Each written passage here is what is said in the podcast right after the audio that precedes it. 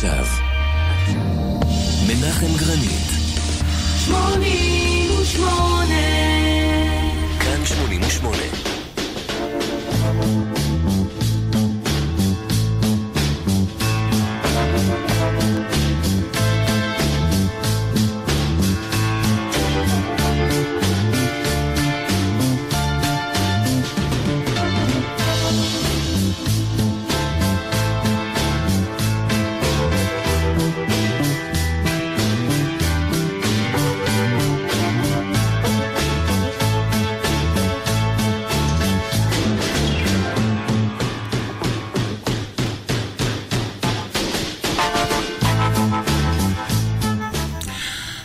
מיטשל אה, בת 76. היא לא אישה בריאה.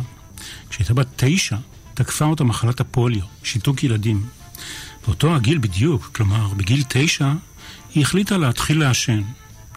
הפוליו תקף בין השאר את ידה השמאלית, מה שהוביל אותה לפתח טכניקת נגינה מקורית בגיטרה.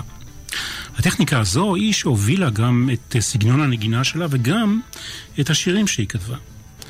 כאשר הקול שלה השתנה בשנות התשעים, טענו כלפיה שזה בגלל הסיגריות שהיא מעשנת. ג'וני מיטשל הייתה מעשנת כבדה. היא הזימה את ההאשמה הזו, בטענה שמדובר בפוסט פוליו, וחוץ מזה, כשאתה עובר את גיל החמישים, הקול שלך משתנה. אמרה והמשיכה לעשן. תחילת העשור, זאת אומרת ב-2010, הודיע ג'וני מיטשל שלקתה במורגלונס. זוהי מחלת עור שבה אנשים מאמינים בטעות שיש בגופם טפילים או חרקים, ואילו במציאות מדובר באשליה.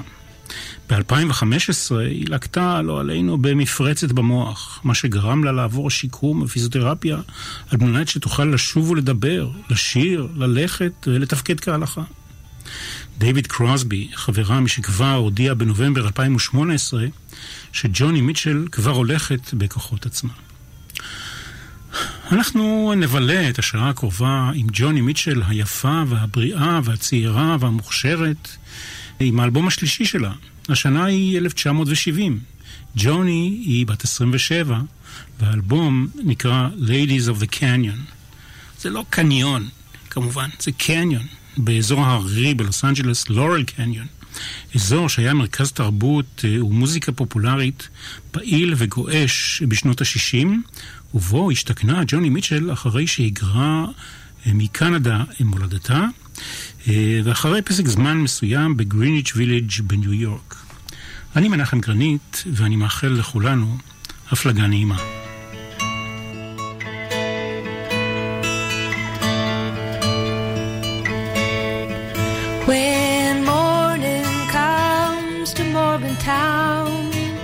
The merchants roll their awnings down.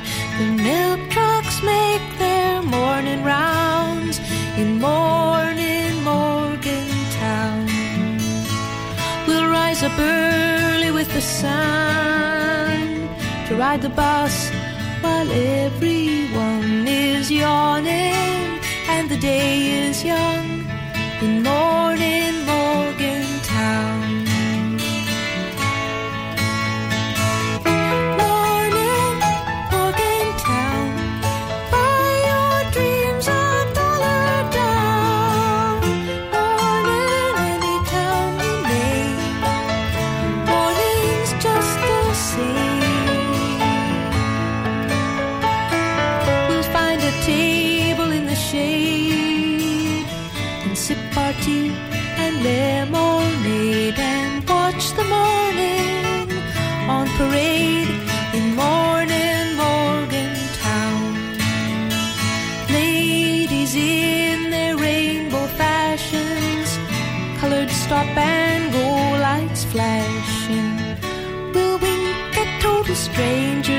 parece.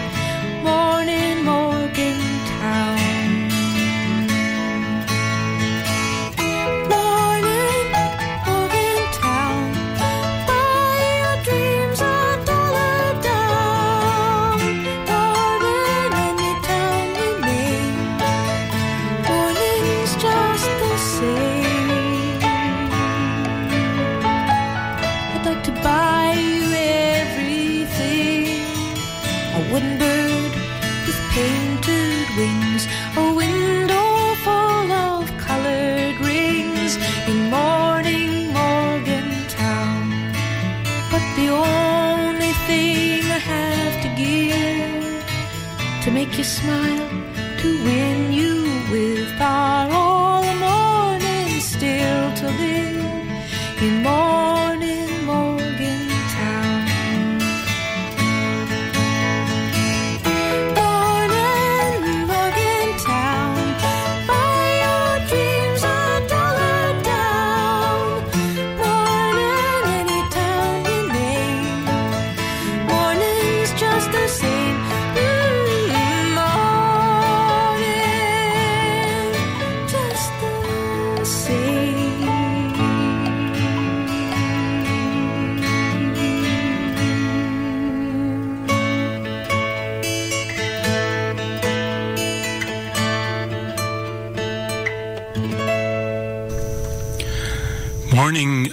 מורגנטאון זה השיר שפותח את אה, האלבום שלנו, עלי בודד, עם ג'וני מיטשל, Ladies of the Canyon. עצמות הלחיים הבולטות שלה והשיער הבלונדיני הגולש באים כנראה מנורבגיה, אה, ארץ מוצאו של אביה. היא גדלה בססקטון, שבמערב אה, קנדה. הנטיות האומנותיות שלה היו מובהקות כבר בגיל צעיר, גם לכיוון הציור ולא רק לכיוון המוזיקה. האלמנט האומנותי הזה בא לידי ביטוי בעטיפות התקליטים שאותם היא עיצבה. גם זה שבו אנחנו עוסקים עכשיו. אימא שלה התנגדה לכך שהיא תלמד לנגן בגיטרה, כלי נגינה שזוהה עם תרבות ההילבילי, אה, לא עלינו. ולכן ג'וני התחילה ללמוד לנגן לבד על יוקללי. אבל, עוד לפני תחילת הקריירה, נאלצה ג'וני מיטשל להתמודד עם אירוע משמעותי אחר. היא נכנסה להיריון מחבר שזנח אותה בחודשי הריונה הראשונים. הימים ימי טרם המצאת הגלולה. עידן שבו הפלות במרחב התרבותי הקנדי לא היה מקובל. ג'וני ילדה את בתה הבכורה ומסרה אותה לאימוץ. השתיים שבו ונפגשו רק בשנת 1997. וממפגש זה ואילך טענה ג'וני שהיא איבדה כל עניין בכתיבת שירים. לדבריה, לידתה של בתה וחוסר היכולת שלה לטפל בה ולהתבטא כלפיה כאם, הוא-הוא הבסיס למקור ההשראה לכתיבת השירים שלה. כתיבת שירים שימשה טיפול בכאב שלה. זה היה כמעט כאילו שהיא רצתה למחוק את עצמה ופשוט לתת לשירים לדבר בשבילה. כך אמרה חברתה, הסופרת הישראלית לשעבר, מלכה מרום. כשלא הצליחה לבטא את עצמה בפני הילדה שנולדה, היא כיוונה את השירים שלה אל כל העולם, והיא התחילה לכתוב שירים אישיים. המצב שקדם לכתיבת השירים האישיים היה שירת עם. ג'וני לימדה את עצמה לנגן גיטרה על פי ספר תווים של שירי פיט סיגר. He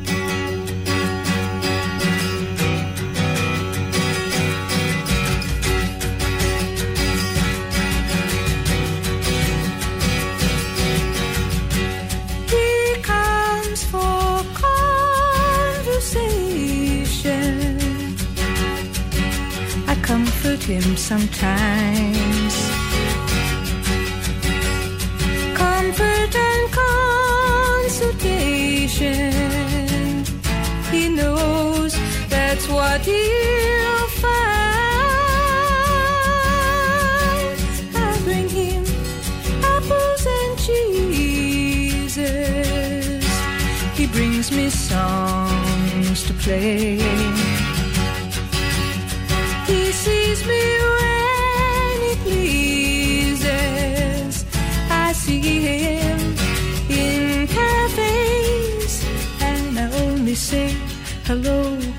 Turn away before his lady knows how much I want to see him. She removes him like a ring to wash her hands. She only brings him out to show her friends.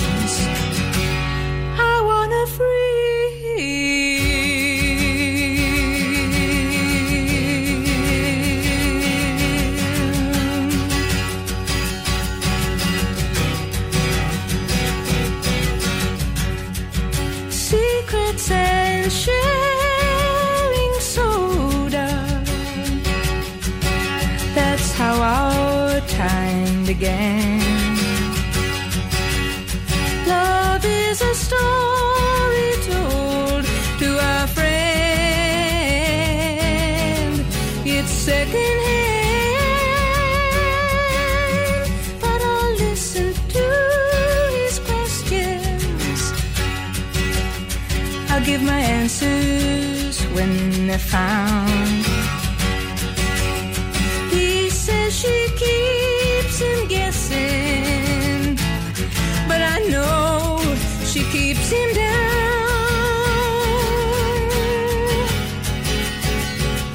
speaks in sorry sentences, miraculous repentances. I don't believe her. Tomorrow he will come to me and he'll speak his sorrow endlessly and he'll ask me why.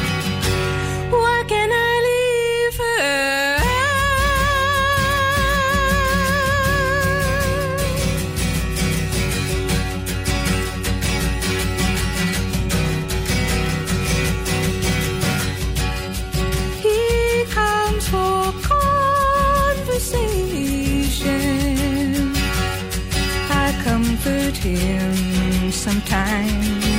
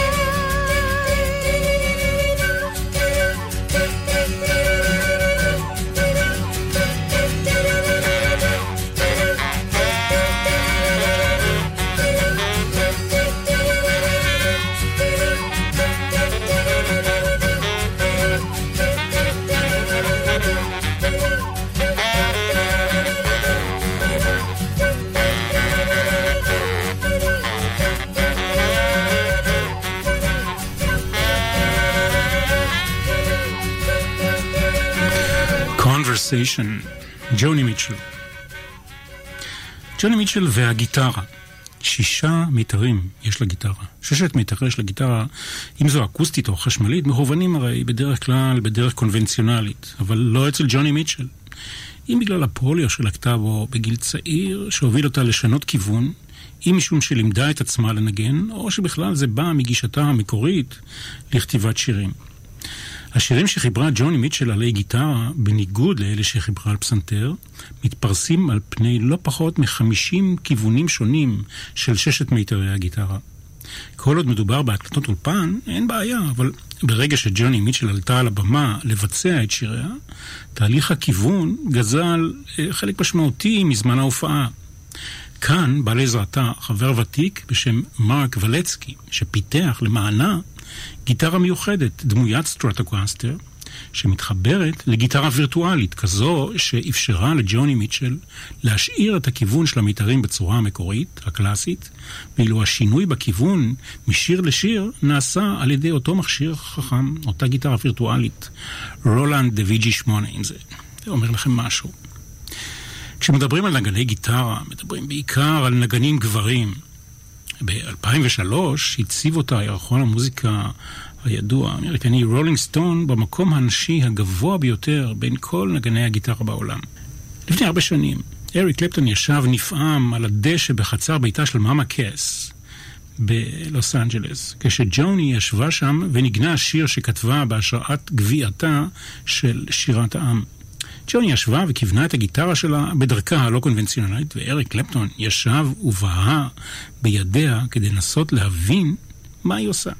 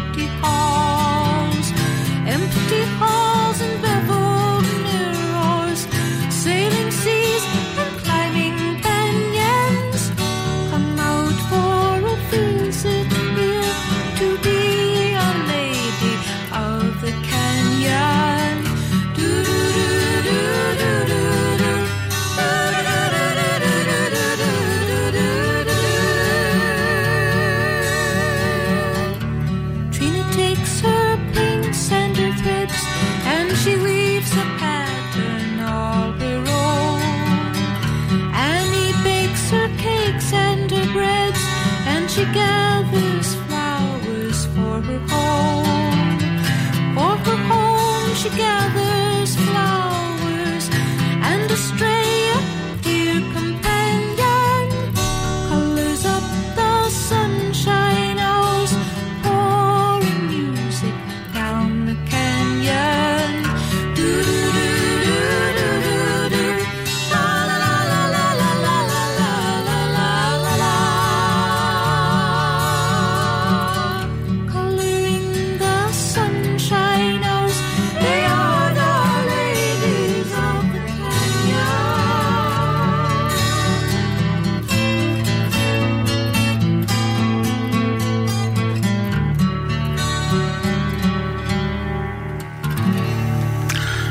Of the Canyon, אה, כמובן הלורל קניון, אותו אזור שבו אה, ג'וני מיטשל גרה אה, באותה תקופה, באותם ימים. אנחנו ב-1970 עם אלבום לאי בודד עם ג'וני מיטשל. הקריירה של ג'וני מיטשל מש- משובצת בנקודות אור רבות, חלקן רומנטיות. יש יהודים לא מעטים שנגעו ועזרו והיו שותפים לחיים ולקריירה שלה. אליוט רוברטס, מנהלה האישי, הוא בעצם אליוט רבינוביץ'. דיוויד גפן, איש מרכזי בתעשיית המוזיקה האמריקנית, עזר לה מאוד, גם כן בתחילת הדרך. הסופרת, העיתונאית והמוזיקאית הישראלית לשעבר, מלכה מרום, כבר הזכרנו את שמה כאן, היא פרסמה ספר בשם ג'וני מיטשל in her own words. ג'וני הייתה גם נשואה במשך 12 שנים לנגן הבאס היהודי האמריקני לארי קליין, שהיה צעיר ממנה ב-13 שנים, ולא נשכח כמובן רומן סוער שנמשך שנה עם ליאונרד כהן. רומן שהתעורר בצ'לסי הוטל המפורסם בניו יורק, בשלב שבו גם ג'וני וגם ליאונרד היו בתחילת דרכם אל הצמרת. והיו גם לא עלינו רומנים סוערים עם גויים וערלים, רחמנא ליצלן. נזכיר כאן שניים משמעותיים. דיוויד קרוסבי, שעזר מאוד בצעדיה הראשונים והפיק ברגישות רבה את האלבום הראשון שלה. אה, וחברו ווילי. ווילי הוא קיצור של וויליאם, שהוא שמו האמצעי של גראם נש האנגלי. גראם נש הגיע במסגרת סיור הופעות לקנדה עם להקת ההוליז לפני קרוסבי סטילס ונש. הוא נכבש בקסמה והיא בקסמו, והיא כתבה לו את השיר הבא באלבום שנקרא ווילי.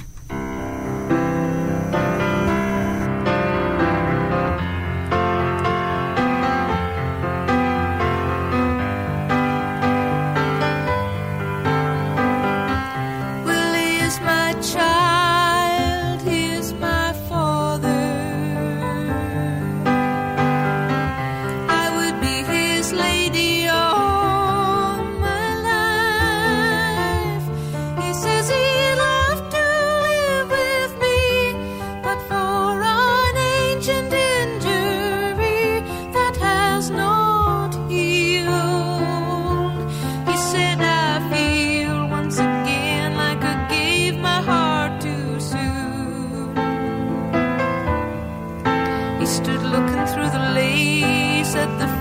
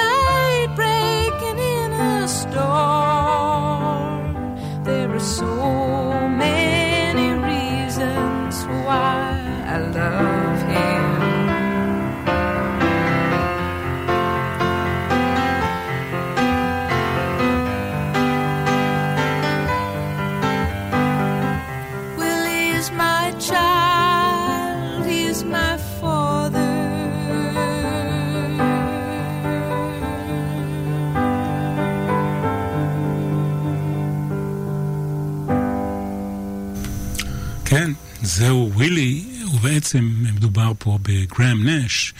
אה, היא והוא אה, חיו ביחד במשך שנתיים, רומן סוער וחיובי ביותר, גם עזר, גם הוא קיבל השראה מאוד גדולה ממנה לכתוב שירים. שמונים ושמונה אנחנו בתוכנית אלבום להיבודד, ונשאלת השאלה, האם אתם כבר מחוברים לדף של התוכנית הזאת אה, בפייסבוק? יש דף של אלבום להיבודד. אני מזמין אתכם להצטרף, אה, יש שם כל מיני דברים פיקנטיים ואחרים, גם על התוכנית הזו וגם על תוכניות אחרות. בואו נמשיך. האלבום הזה, השלישי של ג'וני מיטשל, הוא אלבום של גיבוש ועיצוב סגנון, של היכרות עם קהל רחב יותר, של התרחקות מהדרך שבה היא פסעה בהתחלה, שירת העם. ג'וני מיטשל המשיכה לחתור אל השונה, הלא קונבנציונלי. באמצע שנות ה-70 הקול שלה השתנה, מצו סופרן לקונטרה אלטו. אחר כך אה, שוב התחלף בשנות ה-90. הלחנים שלה, אלה שחוברו על פסנתר או על גיטרה, הפכו אה, מורכבים מבחינת ההרמוניה וקצב. היא נגעה נגיעות בג'אז, החלה לעבוד עם מוזיקאי ג'אז ידועים, ביניהם ג'אקו פסטוריוס, ויין שורטר, הרבי הנקוק, פט מת'יני, ואולי המשמעותי ביותר אה, הוא המוזיקאי, נגן הבאס, צ'ארלס מינגוס, שהתרשם ממנה כל כך, עד שביקש שתהיה עזר כנגדו באלבום האחרון שלו. מינגוס נפטר לפני שהאלבום הושלם, וג'וני מיטשל השלימה אותו בעצמה וגם קידמה את האלבום בסדרת הופעות. לרשימת המתפעלים נוסיף עכשיו שדרן רדיו בשם בי מיטשל ריד, שוב, אה, יהודי, שמו אמיתי, ברטון מיטשל גולדברג, שבתחילת הדרך שיכן את ג'וני מיטשל ואת המנהל האישי שלה בביתו, כשרק נחתו בלוס אנג'לס. והשיר הבא מוקדש לו. הוא מת בגיל 56 מבעיות לב. Rainy Night House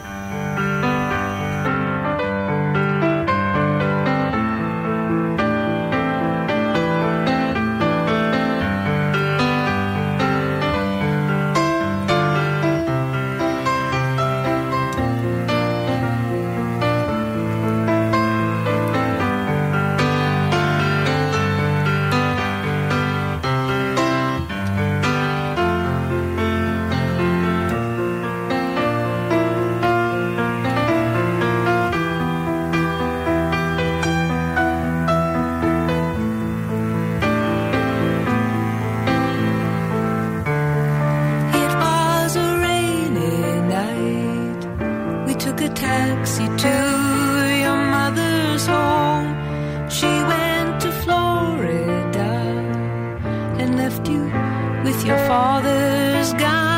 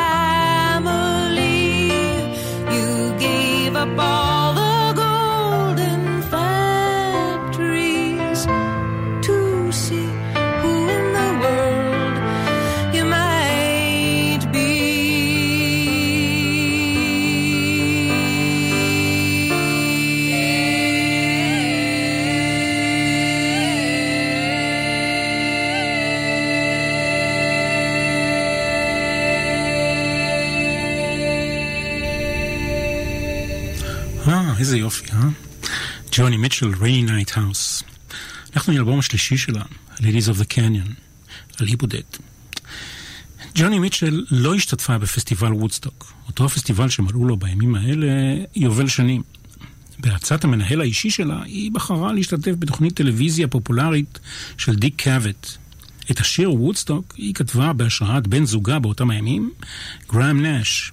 ישבה בחדרה בבית המלון בניו יורק, ראתה כתבות ודיווחים מהשטח בטלוויזיה, וכתבה את השיר כמעין מסע רוחני המשתמש בדימויים בעלי הדרת קדושה.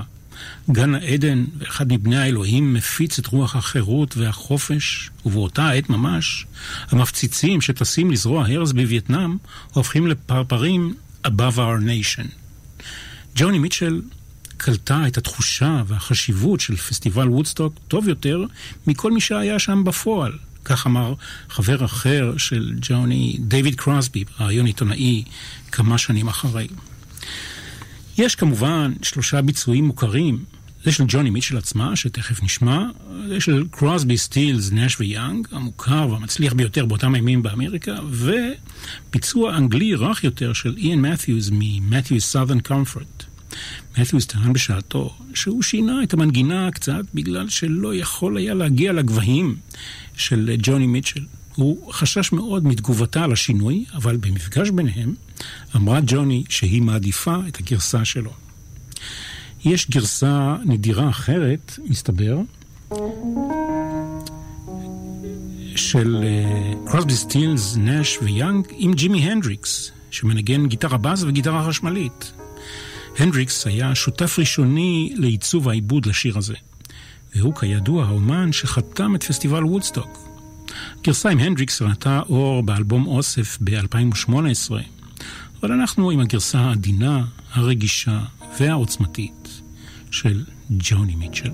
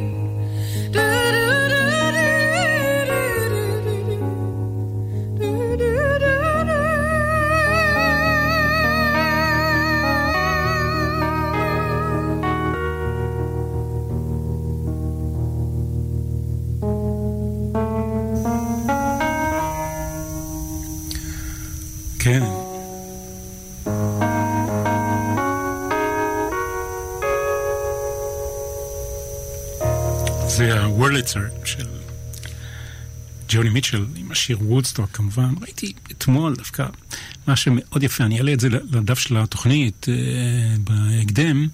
גראם נש, בריאיון שהוא נתן כנראה לא מזמן, כי שערו כבר אפור שם והוא כבר לא כל כך צעיר, מספר איך כל, כל הסרט, הסיפור עם השיר הזה התגלגל, וכאשר היא, ג'וני מיטשל, השמיע להם, לקרוסבי סטילס, נש ויאנג, אה, את השיר, אה, אמר לה סטיבן סטילס, can we have this song? האם אנחנו יכולים לקבל את השיר הזה? הם באמת קיבלו אותו ועשו ממנו משהו גדול. ג'וני מיטשל, אז עדיין קראו לה רוברטה ג'ון אנדרסון, הייתה בת 12, תלמידה בבית ספר. שם היא פגשה את מורה הדרך הראשון שלה, מורה לאנגלית בשם מרק קורצמן. הוא גילה אותה בסוף שנות הלימודים, בזמן שתלה את ציוריה על קירות בית הספר. ג'וני מתארת אותו כשילוב של קלאר גייבל וגרגורי פק, עם פאות לחיים אפורות. הוא אמר לה, אם את יכולה לצייר עם מכחול, את יכולה לצבוע במילים. וזה מה שהיא עשתה מאז. הוא אמר לה לכתוב על דברים שהיא מכירה, ובכך עזר לעצב את היכולת שלה המופלאה לדימויים ולתיאורים.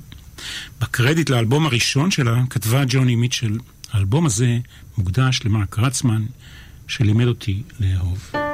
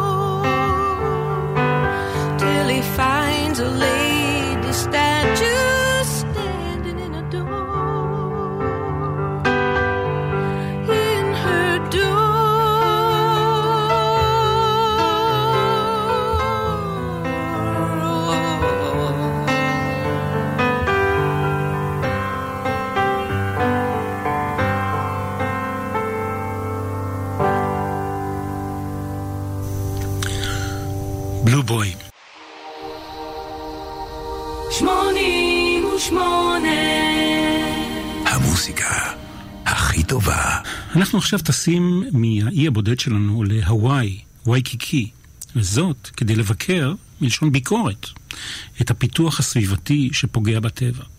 כל זה קורה באחד השירים הידועים ביותר של ג'וני מיטשל, אם לא הידוע שבהם, ביג ילו טקסי.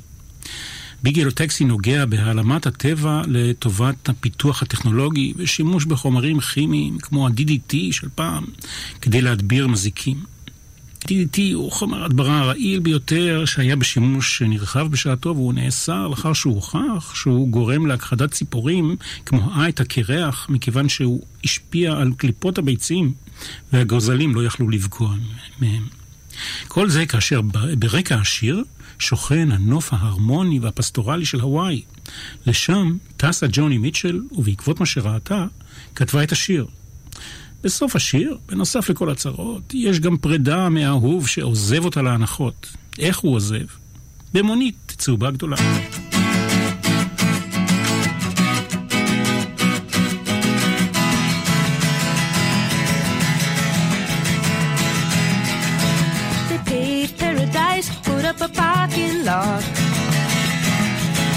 a pink hotel, a boutique, and a swinging hot spot.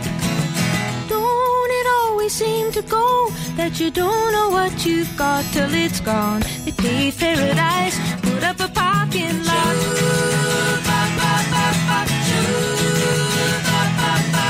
They took all the trees, put them in a tree museum And they charge the people a dollar and a half just to see them. Always seem to go that you don't know what you've got till it's gone? They paved paradise, put up a parking lot.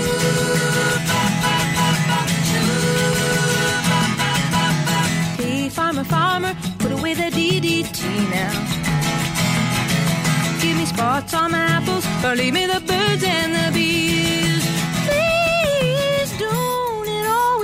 To go that you don't know what you've got till it's gone. They paved paradise, put up a parking lot.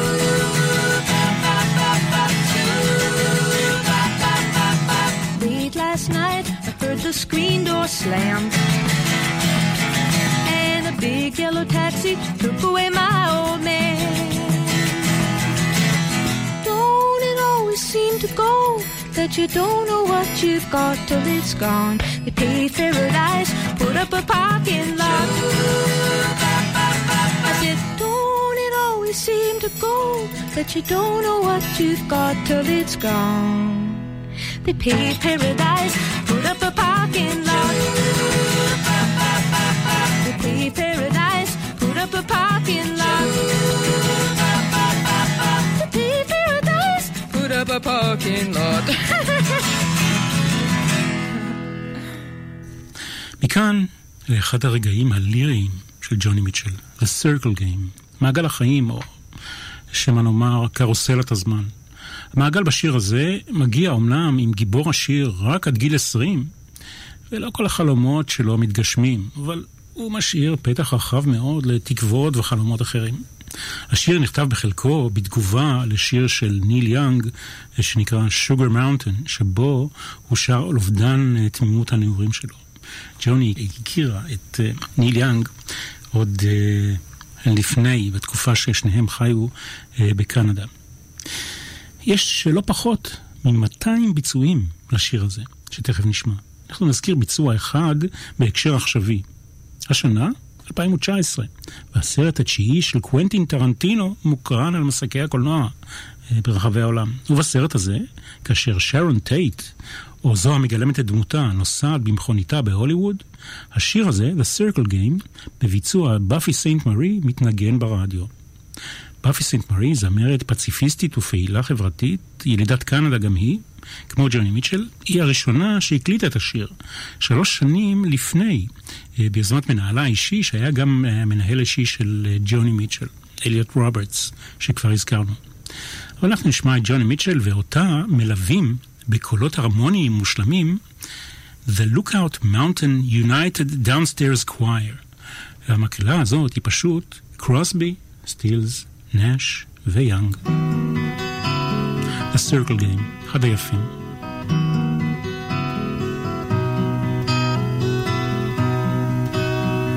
Yesterday, a child came out to one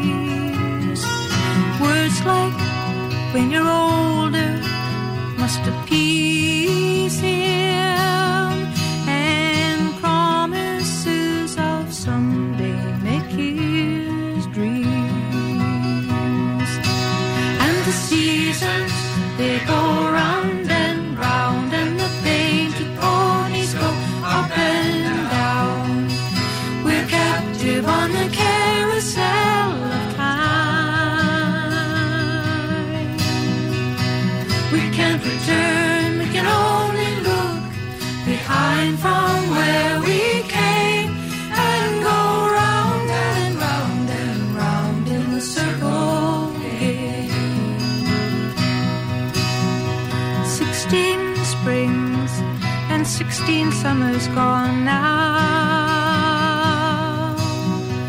Cartwheels turn to car wheels through the town. And they tell him, take your time,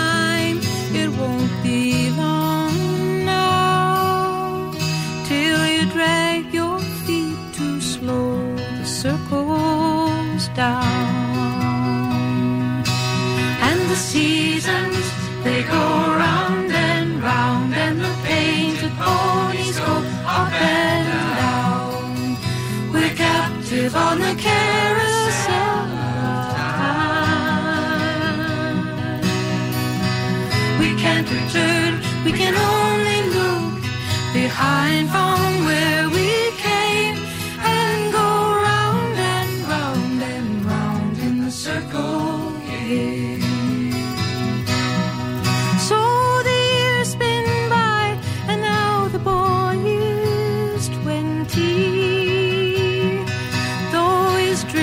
dreams have lost some grandeur coming true,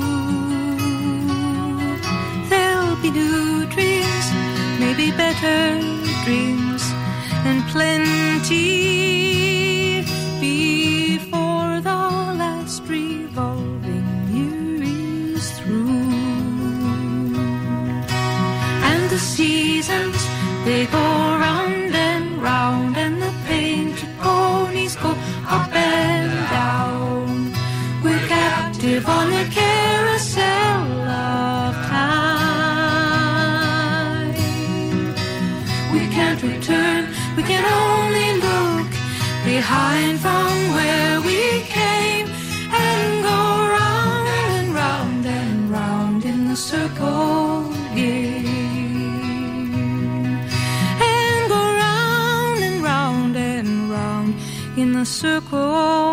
נכון?